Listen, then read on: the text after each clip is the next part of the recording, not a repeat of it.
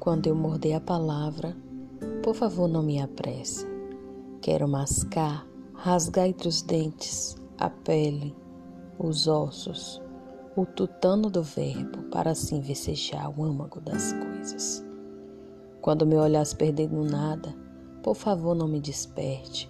Quero reter no adentro da íris a menor sombra do ínfimo movimento. Quando meus pés abrandarem na marcha, por favor, não me force. Caminhar para quê? Deixe-me quedar, deixe-me quieta. Na aparente inércia, nem todo viandante anda estradas. Há mundos submersos que só o silêncio da poesia penetra. Da calma e do silêncio, Conceição Evaristo.